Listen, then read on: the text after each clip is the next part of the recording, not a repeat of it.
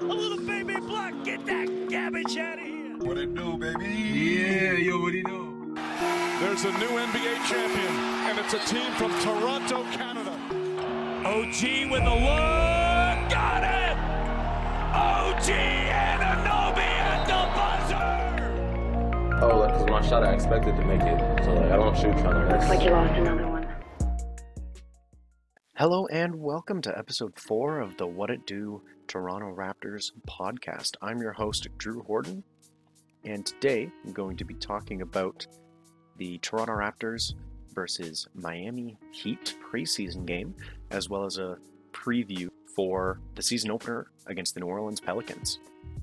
First, let me say I am thrilled that the NBA is back. Now, I've got two games on tonight I'm recording this on the 22nd. And Golden State will play Brooklyn, and the Clippers will play the Lakers in the Battle of LA. Now, I expect Brooklyn to thoroughly beat Golden State. Golden State is just too beat up, and with the talent of Kyrie and KD, I think Brooklyn should just walk all over Golden State. That being said, I think Steph should have a good game, seeing as he's probably the number one and number two options on that offense. As for the Clippers Lakers game, I imagine that LeBron will play, and in that case, the Lakers should beat the Clippers, although that will, in all likelihood, be a much closer game. Now, having covered the opening night matches, let's get into the Raptors versus Heat preseason game. Now, the Raptors lost 117 to 105, and it was a tough loss in large part because the Heat were without Jimmy Butler, Avery Bradley, and Kendrick Nunn, three guys who were likely to see the floor for them. And of course, we all know how good Jimmy Butler is. To make a long story short, the bench got absolutely killed in this game. No bench player with over 10 minutes played had a positive plus minus. Matt Thomas was a minus 8, Chris Boucher minus 14, Norman Powell was a minus 12, Bembry was a minus 13, and Terence Davis was a minus 11. And also, Malachi Flynn, less bad, but still a minus 4. I've got to give big props to the three young Heat players that absolutely killed the Raptors on offense. Two sophomores and a rookie led the attack. KZ Okpala was 9 of 15 from the field, 6 of 10 from 3, and finished with 24 points. Max Strus was mm-hmm. 8 for 11 from the field and 6 for 8 from three point land. He finished with 22 points, and that was only in 22 minutes. The other key contributor, the rookie out of the three, Precious Achiuwa, I hope I'm saying that correctly. I'm probably not. He finished with 13 points on 5 of 8 shooting. But to go along with those points, he also put up 15 rebounds.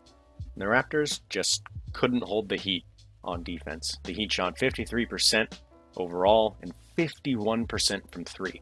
When you're giving up that many good looks and they're knocking them down like the Heat can, you just aren't going to win very many games. Now, onto the Raptors side.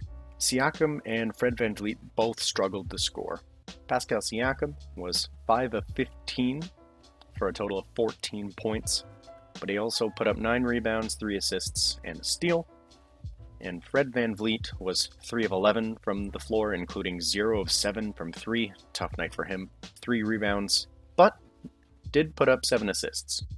Now, the Heat really packed the paint and made it tough for anyone driving in, which is why the two point percentage is very bad for Siakam.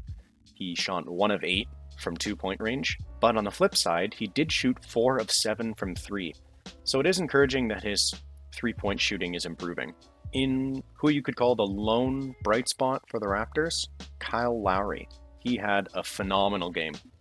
25 points on 7 of 14 shooting, and he also added 3 assists and 2 steals to that. He assumed more of a scoring role this game, as he had 3 assists and Fred Van VanVleet had 7, but Kyle Lowry will step up and score if he needs to. Just remember, in Game 6 on the road at Golden State in the finals two years ago, he put in Toronto's first 11 points to open up the game on an 11 3 run for the Raptors. Another bright spot, maybe less so, Malachi Flynn. He only played 12 minutes, Uh, one of four shooting, not a great night, but did put up five assists. And if you put that on to a bit of a larger role for him in terms of minutes, that translates quite nicely. So at least he's showing that if his shot isn't falling, he can still contribute on the offensive end with his playmaking, and of course on the defensive end, like we've seen him. Fairly simple. Raptors just got outplayed. It'll happen. Now, moving on to the first meaningful game of the year, the opener against the New Orleans Pelicans. The Raptors will almost certainly go with a starting lineup of Kyle Lowry, Fred VanVleet, OG Anunoby, Pascal Siakam, and Aron Baynes, while the Pelicans will likely go with their starting lineup of Lonzo Ball, Josh Hart, Brandon Ingram, Zion Williamson, and Steven Adams. Now, this should be a very good game. These teams played each other last year on opening day, and the game went to overtime in what was eventually a Raptors win. And it was a very entertaining game from start to finish. Any game that you get to watch with Zion Williamson on the floor is an absolute treat. There'll be a couple things the Raptors will need to do in order to win.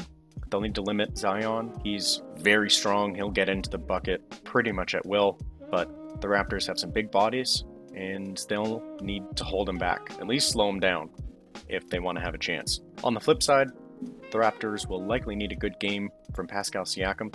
He'll need to put up at least 20 points, and Steven Adams is your only only interior defense, and Siakam should be able to take on whoever's guarding him, whether it's Ingram or Zion. He's got a quickness advantage against Zion and a strength advantage against Ingram, and he'll need to use either one to his advantage in order to score. Another thing the Raptors need to do is get out in transition. They're a great transition team, and they need those points because their half court offense can stall at times. This game is a hard one to predict because both teams are very good on paper, but I'd have to give the Raptors an edge due to their veteran presence and coaching. That being said, Zion put up 28 points a game in the preseason. I don't think he played more than 30 minutes in any of those games, and he's likely to play between 33 and 38 in this upcoming game. So we'll see. I have the Raptors, but it's very, very close. I, for one, am absolutely fired up to have the NBA season back, and you should be too. Thank you for listening to episode 4 of the What It Do Toronto Raptors podcast. I have been your host, Drew Horton, signing off. Peace.